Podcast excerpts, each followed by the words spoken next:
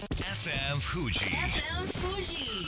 78.6 and 83.0.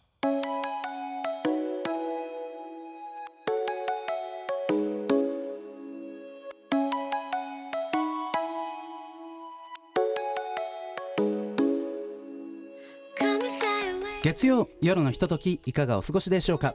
この番組「みんなのラジオは」自分の故郷を盛り上げたい誰かの役に立ちたいぜひ知ってほしい聞いてほしいそんなたくさんの思いを発信していく番組です。本日で第152回の放送を東京代々木のスタジオビビットより生放送でお届けしてまいります。本日の自民党総裁選の結果次期首相は菅義偉官房長官で決まり秋田県出身法政大学卒業の現在71歳。いちご農家の長男として生まれた生い立ちを知りますと主君に尽くしその後日本一の出世を果たした豊臣秀吉と重ねてしまいますが官房長官を辞めたいと思ったことはあるかとの記者の問いに何回もあった。そう答えた菅さん。それでも総理大臣の座を目指すところはさすがだなと言わざるを得ません。出世したくない症候群。自分の生活を最優先に考え出世を望まない人たちのことを示すそうですが理由としては出世して役職がつくと役職手当つくんだけど残業代が申請できなくなってむしろ給料が下がるとか大して給料上がらないのに責任どんどん増える。とか労働時間がめっちゃ長くなるなどが出世したくない理由として挙がっています。まあ確かにこれだけ聞きますとうん出世のメリットないなと感じます。しかし逆に出世しないことのリスクとしては常にリストラの最有力候補。そしていつまでも平社員では会社に居づらくなる。信頼も得られない。年下が上司になっちゃうよ。などいろいろあるそうです。先日引退された元サッカー日本代表の内田篤人さんが NHK のインタビューで引退の理由についてこうおっしゃっていました。怪我を恐れて力をセーブしてプレーしている自分の横で全力でプレーしている選手がいる。その選手その選手に対して自分のプレーは失礼だと思った。邪魔だと思った。そう答えていました。とても胸を打つコメント。全力で仕事しなきゃと私は思いました。こんばんは DJ 西川俊也です。さあそして番組の進行はもうお一方。どうも13万人から選ばれたベストカラーギニスト有野育です。よろしくお願い申し上げます。よろしくお願い申し上げます。いやー西川さん、はい。最近ですね、ええコンビニの唐揚げがめちゃめちゃ熱くてほうほうほう。こないだ新発売されたうん。鶏皮があるんですよ、セブンイレブンでええ。発売された、それが結構あのやみつきになる美味しさでもう毎日買っちゃってるんですけどどうしたらいいですか？えーっとねなんかいろいろなコンビニの唐揚げを食べ比べてほしいです。あわかりました。でもその、はい。なんだろうな負けず劣らずコンビニさんの唐揚げ、すぐ食べれる唐揚げってことですよね、はい。冷凍食品とかじゃなくて？そうなんです。冷蔵のやつでめっちゃ美味しいんですよ。えーそれが、はい。美味しいってすごいっすよね、はい、いやでも今の話を聞いてたら私もいつか引退する日が来るのかなと、まあいつかまあ、はい。あのお体のこともねそうですありますけれども、まあ、私は100歳までもう死ぬまで唐揚げを毎日食べ続けたいって思いますね。でもさまあいくちゃんはそのタレントさんだからまあ組織で出世していくとかそういうイメージは当然ないと思うんですけど、はいあのベスト唐揚げニストへのこだわりって結構持ってますよね。そうですね、うん。はい。それってやっぱりこう、まあ、出世とは違うんだけれども、はい。この座は明け渡したくないという。いやそれがですねそういう賞って後からついてくるものだと思っててで毎日を唐揚げ食べて普及するっていうことをそのうん。ベスト唐揚げに取りたいからやってるっていうわけではなく、うんうんうん。唐揚げをこうもっと盛り上げたいっていう気持ちからこう、はい。後付けでみんなが認めてくれたっていうそういう流れですね。でも投票していただいた方にはもう感謝しかないそうですよね。なんかまるで私が横島なねなんか考えを持って仕事しているみたいになっちゃったじゃないですか？あれそうなんですか？さあというわけで本日もみんなのラジオ元気よくスタートです。FM Fuji. FM Fuji. 78.6 and 83.0. この番組は株式会社フレイマプレフィックス。柴田ホーム会計事務所。甲州藤川本菱純米大吟醸の提供でお送りします。それでは前半はこちらのコーナーです。AB ラボの宇宙へ挑めこのコーでは宇宙ビジネスのオンラインサロン AB ラボが宇宙時代の到来に向けて宇宙に挑戦している方々をゲストに招き紹介していきます。それでは本日のゲストご紹介させていただきます。AB ラボ中井智久さんです。よろしくお願いします。よろしくお願いします。では自己紹介お願いいたします。はい。AB ラボのエンジニア兼プラネタリウム解説員兼フォトグラファーの中井です。うん。よろしくお願いします。マルチにご活躍の中井さん実は今日2回目のご出演でございまして,、はいて前回は、えー今年の2月10日にご出演いただいて宇宙就活について熱く語っていただいたわけですけれども、はい。まあ、2月3月4月ともうコロナの感染者が増えて増えて増えて宇宙就活はどうなったんでしたっけ？そうですね。宇宙就活も他のイベントと、はい。あの違わず、えー中止になっちゃったんですけども、うん。なんと3月にも、えー、とオンラインでイベントをさせていただい切りて替えてはい、はい。うん。で続いて8月。でまた来月10月にもイベントさせていただくっていう風におー。なっています。じゃあうまくオンラインで宇宙就活対応してもうユーザーさんのちゃんと心を掴んでいらっしゃはいると、もうがっつり。おすおごいですね。ピンチはチャンス。いやす本ごいですそうですよね。オンラインになったことによってなんか強みって出ましたか、そうですね。やっぱり外から人がうんうん。来やすくなるんですよね、今まで東京でやらせていただいてたんですけども、ね。まあ、オンラインになったっていうことでみんな来やすくなったっていうところがボーダレスになって、もう北海道から沖縄までどんな条件の方でも宇宙に興味があれば参加できて結構企業さんも集まりましたか、そうですね。えっと次回のイベントが確か3回あるんですけども、うん。まあそちょっと正確な数は覚えてないんですけど、はい。まあ20社弱えー、すごい来ていただけけるというところで。10月のこの就活ってニーズあるんですか？ちょっと私大学生の頃がはるか昔なんで忘れちゃったんですけれども。そうですね。ちゃんと後輩にそのポイント聞いてきたんですよ。はい。お。願いします。でそれが宇宙関連企業と早い時期でコンタクトとが取れるっていうのがすごく就活において大事なことになるらしいです。そっ。かそっかそっか。じゃあ今3年生で来春4年生になるはい、方々が対象っていうですね。あいえなんですかね。でも、うん。もう今までの宇宙就活もそうなんですけども、はもう若い人は高校生から。でその上だと,、えー、と修士1年2年博士だとかそういう幅広くそっかそっか。いらしていただけるのがこのイベントの特徴かなって思います。ん。いろいろなポジションの方が参加できるということなんですね。まあ、大活躍の中井さん AB ラボという組織の中で MVP を受賞されたと漏れ伝わってきましたけれども、はい、一体これどういうことなんでしょうか？教えてください。そうですね。MVP って MBAB ラボははい。毎年 MVP を創出してくれるんですけども、はい。まあ、昨年はロケットガールズプロジェクトの星さんが受賞されてまして、うん、なんと今年はなぜか僕がなってしまったっていうところすで。ごいおめでとうございますはい、ありがとうございまあ、ます。このご本人の口から言いづらいかもしれないんですが受賞の要因っていうとどんなところにあると？そうですね、えっと1個のプロジェクトを僕はがっつりしてるわけではないんですが、はいうんうんうん。えっとまあ、カメラマンとして皆さん写真撮らせていただいたりだとか、えっとまあ、いろんなうん、水面下でいろんなことをやらせていただいてて、はい。それをあの見てくれてる方がいらいっぱいいらっしゃってそれで受賞させていただくことになりました。嬉しいですね。なんかこう、はい。派手なプロジェクト立ち上げた進めたとかじゃないんだけれどもこう君がいたからエビラボうまく回ってるよみたいな評価ってことですよいろんなね。人にそういう風にいただきたい、うん。いただきたいいたいただいて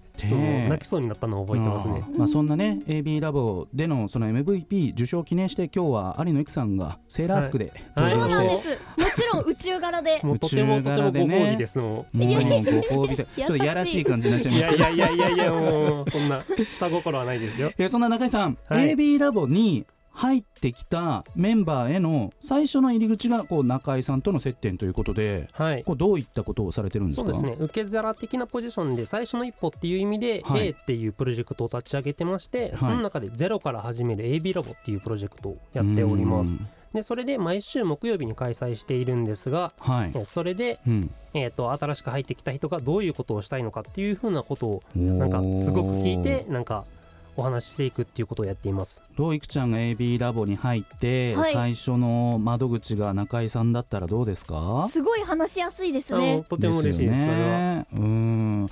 まあ、そういったことでまあいろいろと本当に幅広く活躍されていますが過去にはプラネタリウムの解説員としても稼働されていたとか。そうですね。大学時代の時にいろいろ縁があって科学館の方でプラネタリウムさせていただくことがあったりしてプラネタリウムやってましたね、今でもオンラインプラネタリウムっていうのを毎週金曜日 YouTube で配信させていただいてます、はい。明日もありますよね明日あは間違えた。今日月曜でした。今日は月曜日です頼むよ今週もありますよ今週ね今週もね出させていただきますので皆さんぜひご覧ください。そして中井さんといえばカメラがはい。プロ顔負けのいやいやいやいやとんでもないでですもうツイッターにはね本当に美しい写真が次々に上がっているわけですけれどもこのカメラへの思い結構宇宙並みじゃないですか中井さん。宇宙レベルです。もうユニバースレベルです。ユニバースもうギャラクシーレベルでしてます。このカメラの楽しさってどんなところなんですかね？そうですね。あの僕があのカメラ本体が特に好きなんですね。へでえあの60年前にん。宇宙に行ったような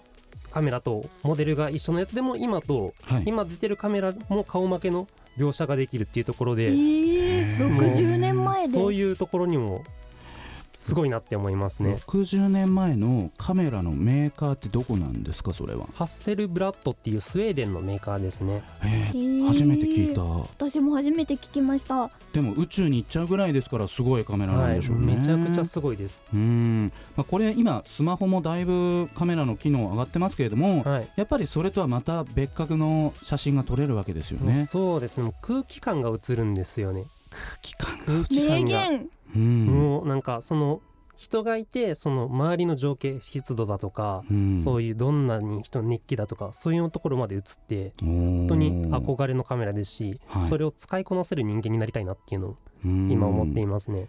まあ、ですからこうご自身の撮りたいものを撮りながら AB ラボの活動も写真に収めながらはい。こう幅広くカメラと携わっている中井さん今後 AB ラボはどうなっていくと考えていますか？めちゃめちゃに熱々でなると思います。っていうのも、うん。あの前前出られた都築さんのアースライトプロジェクトや、はい。えー星さんのロケットガールズプロジェクトうん。の他にもいっぱいバンバンバンバンバンっていういっぱいプロジェクトが立ち上がってて、はい。新しく入ってきた人を受け皿に受け皿になってる僕なんですけども、はい。もう新しく入ってきた人も熱すぎてもうこっちが大やけどしそうなくらいで、それはだから宇宙ビジネスがものすごい可能性をどんどんどんどん上げているっていうことはい、ですよね、もう間違いないいです。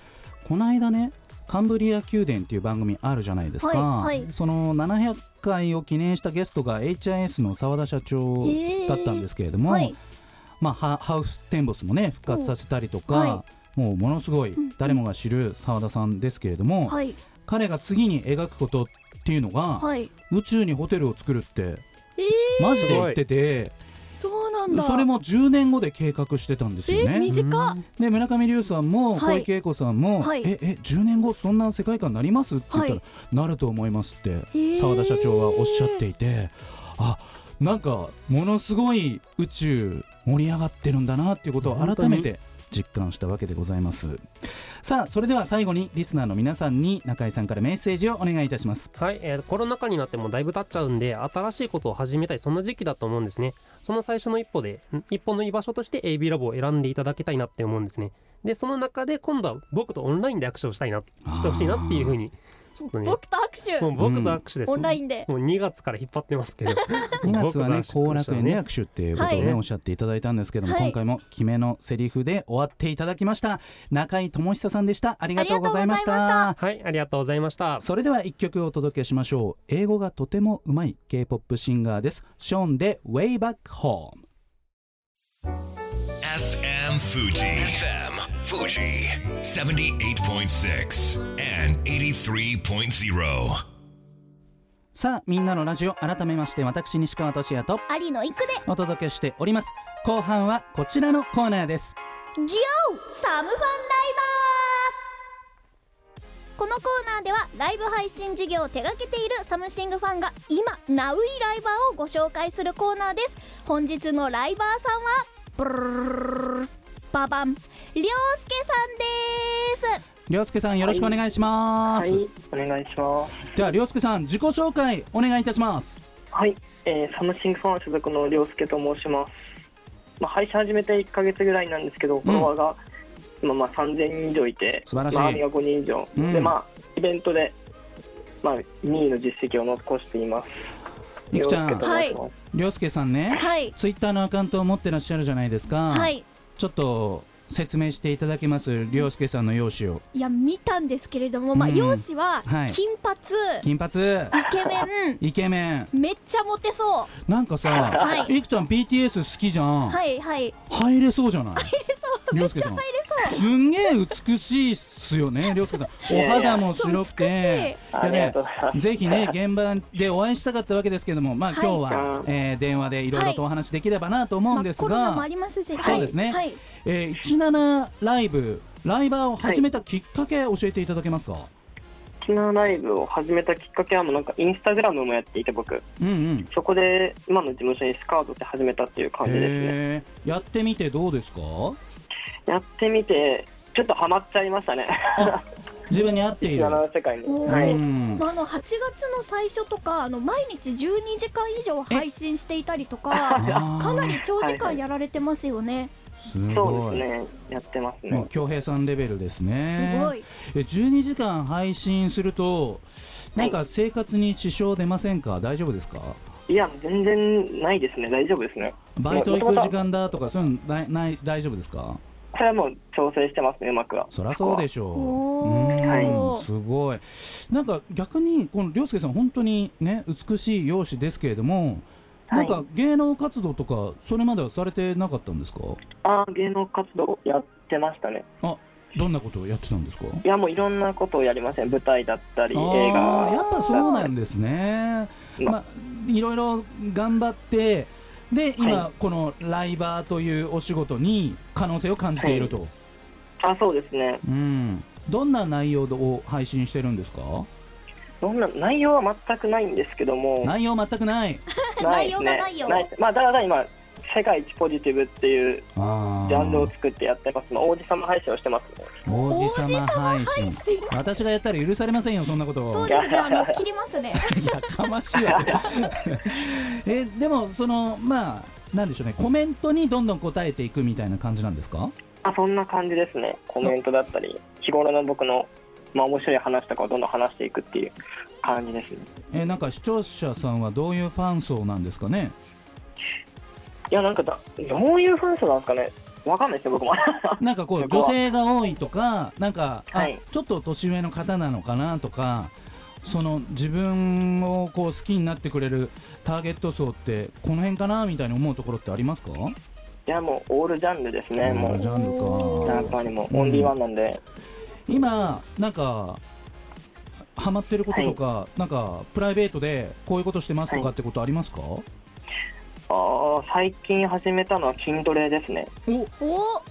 ちょっとこれ、まあ、始めた理由があって、うん、ど何ですか？11月15日が誕生日なんですよ。え11月15日が何ですか？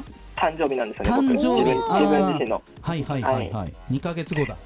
そうですね。だからその日に向かってかっこいい自分をプレゼントしてあげたいなと思って、かっこいい自分をプレゼントって。かっこいいんですけど許されませんよ普通の人なら。かっこいい自分をプレゼント逆に？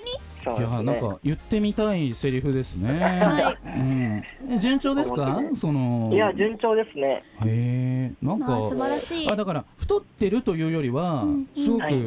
なんでほっそりされてるイメージなんで逆に筋肉をつけるのが大変だったりとか、そういうことは？ありますか？いやでもそんなことないけど結構プッチョですよ僕あそうなんだそうですよね、まあそういったところもね、ちょっと配信見ていただいて、はいなんかチェックしていただければなと思います。アカウント教えてください。アカウントですか？はい。どうやって送るかこのあ ID を言えばいいんですかね、えーっとそうですね。17けんどうやって検索したら、えー会えるかなっていうところで教えていただければと思います。両文字ローマ字でりょうすけっていう風に言っていただければ多分はい。出てくる介と思いますね、R Y O S U K E で涼介さんですね。そうですね。はい、ぜひチェックしていただければと思います。はい。というわけで、はい。えー本日のライバーは涼介さんでした。ありがとうございました。あありがとうございましたまあ久しぶりにね、なんかいくちゃんは最近ライブ配信とかされてるんですか？たまにやっております。どんなこと？を？あの髪切った時にうん。お披露目したりとあか、断髪式をそうです。あライブで？好きではないんですけど。配信しはい。て、、あとは眠れない時とか、うんうん。でちょっとこの話聞いてよっていう気持ちがある時にやったりとかしててなんか自分のこう話したいことことを話したい時に話すっていうあいつでもできるっていうのはいいですね。それがライブ配信の良さということなんですね。唐揚げの話ばっかりしてるわけではないと。はい。いうことで分かりました。それでは素敵な1週間を。また来週。この番組は一般社団法人 AB ラボ株式会社サムシングファン株式会社ウィントランス今日より明日あなたの未来に寄り添うサロン心もみの提供でお送りしました。